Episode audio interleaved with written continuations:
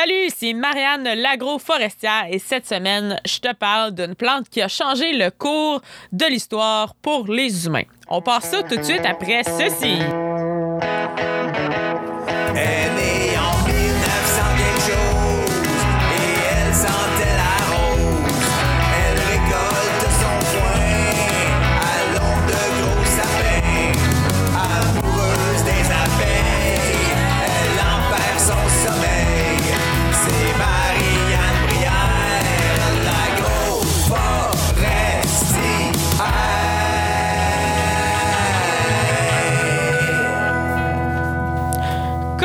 En introduction, eh bien, aujourd'hui, je vais te parler d'une plante qui a changé le cours de l'histoire pour l'humanité. Cette plante-là, c'est le maïs. Mais avant euh, d'aller sur ce euh, sujet-là, ben, je vais être euh, très original et je vais te souhaiter une excellente année 2022. Euh, si tu es producteur agricole, je te souhaite vraiment de d'atteindre tes objectifs de production, tes objectifs que soit financiers, euh, de gestion, peu importe, que j'espère que tu vas réussir à atteindre tes objectifs. Si tu es quelqu'un qui euh, euh, bourdonne autour des agriculteurs, que tu sois agronome, représentant, technicien, peu importe, ben, je te souhaite aussi d'atteindre tes objectifs parce que je tout le monde a des objectifs, tout le monde a des, rêves, des choses qu'on veut réaliser. Donc, c'est ce que je te souhaite pour 2022. Puis une, autre chose que je te souhaite en 2022, c'est la santé. Euh, bon, est-ce que c'est original dans le contexte qu'on est? Pas vraiment, mais euh, je suis de celles qui pensent que si tu as la santé, tu as tout, tu peux tout faire. Puis, parlant de santé, euh, j'ai vu passer aujourd'hui un article de la Terre de chez nous. Puis je crois que ça valait quand même la peine de le mentionner. Là, euh, plus les gens sont au courant, euh, mieux c'est. Là. Donc, euh, si jamais euh, vous ou une autre personne de votre famille est au courant de ça, eh bien, vous, serez au courant. Si vous êtes touché par cette situation-là, vous serez au courant. Donc, en fait, cet article-là traitait tout simplement que les agriculteurs, les agronomes ou toute autre personne ayant reçu un diagnostic du Parkinson lié à l'exposition aux pesticides avant le 6 octobre 2021, euh, que ces personnes-là devaient déposer une demande d'indemnisation à la CNESST avant le 6 avril 2022. Puis, toute personne recevant un diagnostic éventuellement après la date du 6 octobre euh, 2021 a euh, grosso modo six mois pour faire ce type de déclaration-là. Donc, vous irez vous informer si ça vous concerne ou si ça concerne euh, quelqu'un autour de vous. Donc, je crois que je trouvais ça pertinent euh, de, de passer le message, quoi. Donc, la plante qui a changé l'histoire, une des plantes qui a changé l'histoire euh, au niveau des humains, en tout cas, c'est le maïs. Après le riz, le blé, ben, le maïs, c'est la troisième céréale la plus importante au monde. Son origine, reste quand même mystérieuse. Mais il y a plusieurs personnes qui affirment, plusieurs chercheurs, qui affirment que le maïs aurait d'abord été cultivé dans le sud-ouest du Mexique. Bon, l'origine du riz, elle, elle est super claire. le riz est apparu en Chine, là, environ euh, 6500 ans. Mais pour le maïs, comme je viens de le dire, les chercheurs n'ont pas réussi à établir euh, une origine précise parce qu'en fait, le lien entre le maïs qu'on cultive aujourd'hui, euh, ou de jadis d'il y a 500 ans, si on veut, et ses cousins sauvages n'a jamais été fait. Donc, euh, c'est en fait, comment on réussit à déterminer l'origine de certaines plantes, c'est qu'il y a toujours des liens qu'on appelle phylogénétiques. Donc, chaque espèce a des ancêtres communs qui remontent à un autre ancêtre commun. Puis, on réussit à découvrir, en fait, l'origine de l'espèce. Mais euh, dans ce cas-ci, c'est pas le, c'est pas le cas. Donc, euh, il y a deux légendes par rapport à l'origine du maïs euh, que, j'ai trouvé, puis je trouvais ça intéressant de vous les partager, étant donné que ben, l'origine du maïs est mystérieuse. Donc, pourquoi pas se laisser aller euh, l'imagination pour tenter d'expliquer pourquoi le maïs peut maintenant être planté dans nos champs aujourd'hui. Donc, la première légende, euh, ce serait qu'un Amérindien, fatigué de creuser euh, la terre pour trouver des tubercules, aurait décidé de se reposer. Il se serait endormi dans l'herbe, euh, puis il aurait été réveillé par l'apparition d'une superbe femme à la chevelure dorée. Cet inconnu-là lui aurait dit Si tu suis mes ordres, je ne te quitterai jamais.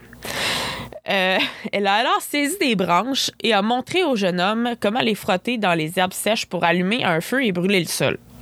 Puis au coucher du soleil, euh, donc, la, femme en question euh, dit à l'Amérindien, au coucher du soleil, tire-moi par les cheveux sur les braises brûlantes. Bon, entre vous et moi, je pense qu'elle n'avait fumé du bon. Mais, euh, fait l'Amérindien lui a obéi. Puis à chaque fois qu'il tirait sur sa chevelure, ben, il y a une plante qui sortait euh, du sol dans le sillage. Et cette plante-là, c'était du maïs. Puis à partir de ce moment-là, ben, le peuple de cet Amérindien-là n'a plus besoin de creuser la terre pour trouver des tubercules euh, pour pouvoir en fait euh, servir de repas par la suite. La seconde légende, ce serait qu'un brave Amérindien nommé Iwata, qui cet Amérindien-là, en fait, s'inquiétait beaucoup pour son peuple parce que la famille les guettait. Là, il est parti de son village pour entamer un jeûne. Puis au quatrième jour de route, il y a un dieu qui s'appelle Mondamin qui lui serait apparu.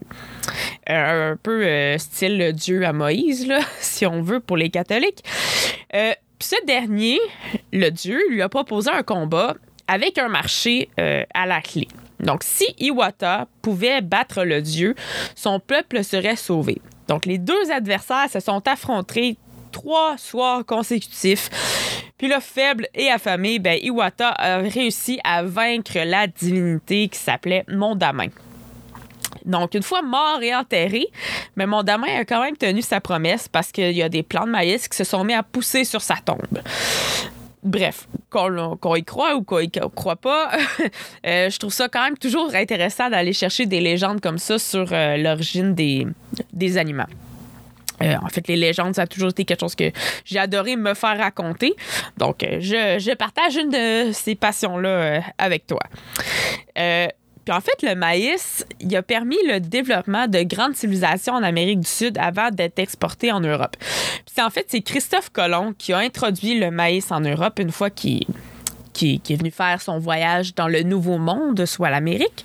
Donc, on se souvient que Christophe Colomb croyait avoir trouvé euh, la route des épices. Donc, il croyait s'être rendu en Inde. Donc, c'est pour ça qu'au départ, euh, il appelait les Autochtones de l'endroit des Indiens. Bon, on sait que c'est des Amérindiens. Euh, donc, euh, mais bref, euh, c'est pas trop mon domaine. Je ne veux pas m'étaler sur cela. Il y a des gens beaucoup plus co- compétents que moi sur le domaine. Donc, bref, tout ça pour dire que Christophe Colomb a introduit le maïs en Europe, puis en moins d'un siècle, la plante a gagné la Chine, puis on l'a ensuite retrouvée en Russie, puis ensuite au Ghana. Le maïs a effectué un retour en Amérique pour permettre de lutter contre la famine, parce que une fois que les civilisations des Aztèques et des Incas ont été massacrées, euh, en 1520 puis en 1532, euh, ben, le maïs était beaucoup moins cultivé. Euh, surtout pas par les, colons espagnols, américains ou français. It, là, ceux qui ont essayé de conquérir ce nouveau monde. Puis les colons américains se sont finalement résolus à en consommer, même si cette plante-là était vraiment dédaignée, puis et il y, avait, les gens avaient tellement de dégoût pour cette plante-là qu'ils l'appelaient euh, le déchet sauvage. Puis, ce qui est super intéressant, ce qui, ce qui fait en sorte euh, que le, le maïs soit aussi important pour nous, puis que ce soit autant développé également, c'est qu'il y a une certaine interdépendance entre le maïs et l'homme, parce que le maïs, ben, on peut pas il n'y a pas la capacité biologique de se réensemencer naturellement. Euh, donc, il faut vraiment prendre le temps de récolter les grains, puis de les planter la saison suivante. Fait que c'est ce point-là, c'est vraiment ce qui est considéré comme un point tournant, en fait, dans l'histoire du maïs, slash l'histoire de l'humanité. Pardon, une, petite toux. Non, je n'ai pas euh, le, la maladie dont il ne faut pas prononcer le nom.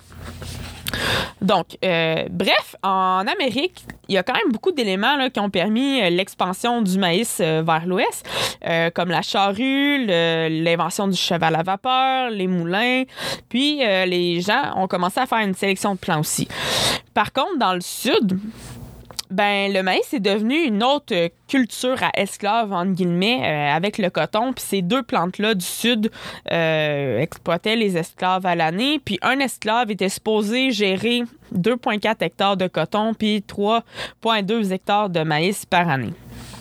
Donc, euh, le, maïs a, été cultivé de manière différente dans le nord que dans le sud, comme on peut le constater. Euh, puis avant l'introduction du maïs en Europe, la faune, la flore euh, évoluaient sur des routes euh, distinctes, mais une fois que Christophe Colomb a initié les échanges des plantes entre le Nouveau Monde puis l'Ancien Monde, donc entre l'Amérique et l'Europe, ben, il y a eu une évolution naturelle, puis ça a cédé le pas à l'interventionnisme humain dans le paysage. Euh, puis le maïs a vraiment changé la donne au niveau économique. Puis ça l'a permis à cette époque-là d'éloigner le pouvoir de la Chine et de le. En fait, ça l'a permis à l'Europe d'acquérir plus de pouvoir par rapport à la Chine. Ce que ça, ça a eu comme conséquence, c'est vraiment l'expansion du christianisme. Parce que, étant donné que la démographie, vu qu'on sauvait de la famine, la démographie a changé. Il y avait plus de gens, plus de gens en Europe, plus de chrétiens. Puis, euh, ce christianisme-là, en fait, euh, est ensuite transmis au Nouveau Monde, à l'Amérique, par des missionnaires européens euh, aux Autochtones du, Nouveau Monde. Donc, le maïs a quand même joué un rôle important dans l'histoire de l'homme, dans son développement, euh, parce que le maïs, c'est une plante euh, très versatile. On peut faire toutes sortes de choses. On peut le consommer cru, on peut faire de la farine avec, on peut faire du pain, des tortillas, bref toutes sortes de choses. Donc, euh, je trouvais que c'était une plante euh, euh, tellement commune qu'on voit dans les champs, puis on a l'impression qu'elle a toujours été là. Mais en fait, oui, elle a toujours été là, ou presque là, depuis, que nous, on est arrivés ici, les, les gens du Nouveau Monde, ou euh, on sait plus comment ça s'appelle aujourd'hui, puis ben, je pense que c'est correct, on n'est pas obligé de mettre une étiquette sur tout non plus. Donc, euh, voilà, c'est un petit peu qu'est-ce que je voulais euh, te raconter aujourd'hui. Euh, c'est, je vais probablement refaire le concept euh, pour euh, d'autres plantes et d'autres animaux, euh, peut-être un peu plus poussé, euh, dépendamment des informations que je trouve, mais euh, parfois c'est, le fun d'avoir des, pe- des petits podcasts euh, format plus léger. Euh, donc euh, voilà, je te souhaite une excellente semaine, dépendamment du moment où est-ce que tu écoutes le podcast. Mais je te souhaite un bon deux semaines. Nous, on va se revoir dans deux semaines. Je vais refaire un nouvel épisode. Et cette année, là, on s'était laissé... moi, je crois que mon dernier épisode remonte au 10 novembre. Euh, et en 2022, euh, je m'engage fermement envers vous, chers euh, auditeurs, envers toi, cher auditeur. Euh, J'ai toujours pas encore décidé si c'était le toi ou le vous d'ailleurs. Je vais y arriver d'ici quelques, quelques autres épisodes, je crois. Donc, je m'engage à faire vraiment deux épisodes. Euh, par mois, donc un à chaque deux semaines. Euh, ce que je n'ai pas réussi à faire, en fait, euh, jusqu'à à la dernière portion de 2021, puis- puisque le dernier épisode que j'ai fait euh, datait du 10 novembre. Donc, euh, euh, tout simplement, la vie m'a emporté. donc, euh, c'est euh, donc c'est à moi de, de mieux m'organiser. C'est un défi que je me suis donné en 2022. Puis, euh, Mis à part ça, euh, si jamais vous faites partie des chanceux qui ont été tirés pour le, le quota de sirop d'érable, qui ont eu un quota de sirop d'érable, eh bien, je vous dis félicitations. Euh, Christian et moi, on fait partie euh, des chanceux. Donc, on a été chanceux cette année. Moi, je, considère ça une- un bon timing puisque je termine mes études d'ailleurs cette année. Donc, on, on, quand je dis on, c'est mon père et moi. On enclenche ce projet-là rapidement. euh, parce qu'on veut être prêt euh, à produire le plus rapidement possible parce que c'est euh, c'est de l'investissement. On va avoir un retour sur l'investissement comme tout le monde. Donc voilà c'était c'était tout pour cet épisode-ci puis on se dit à dans deux semaines. Salut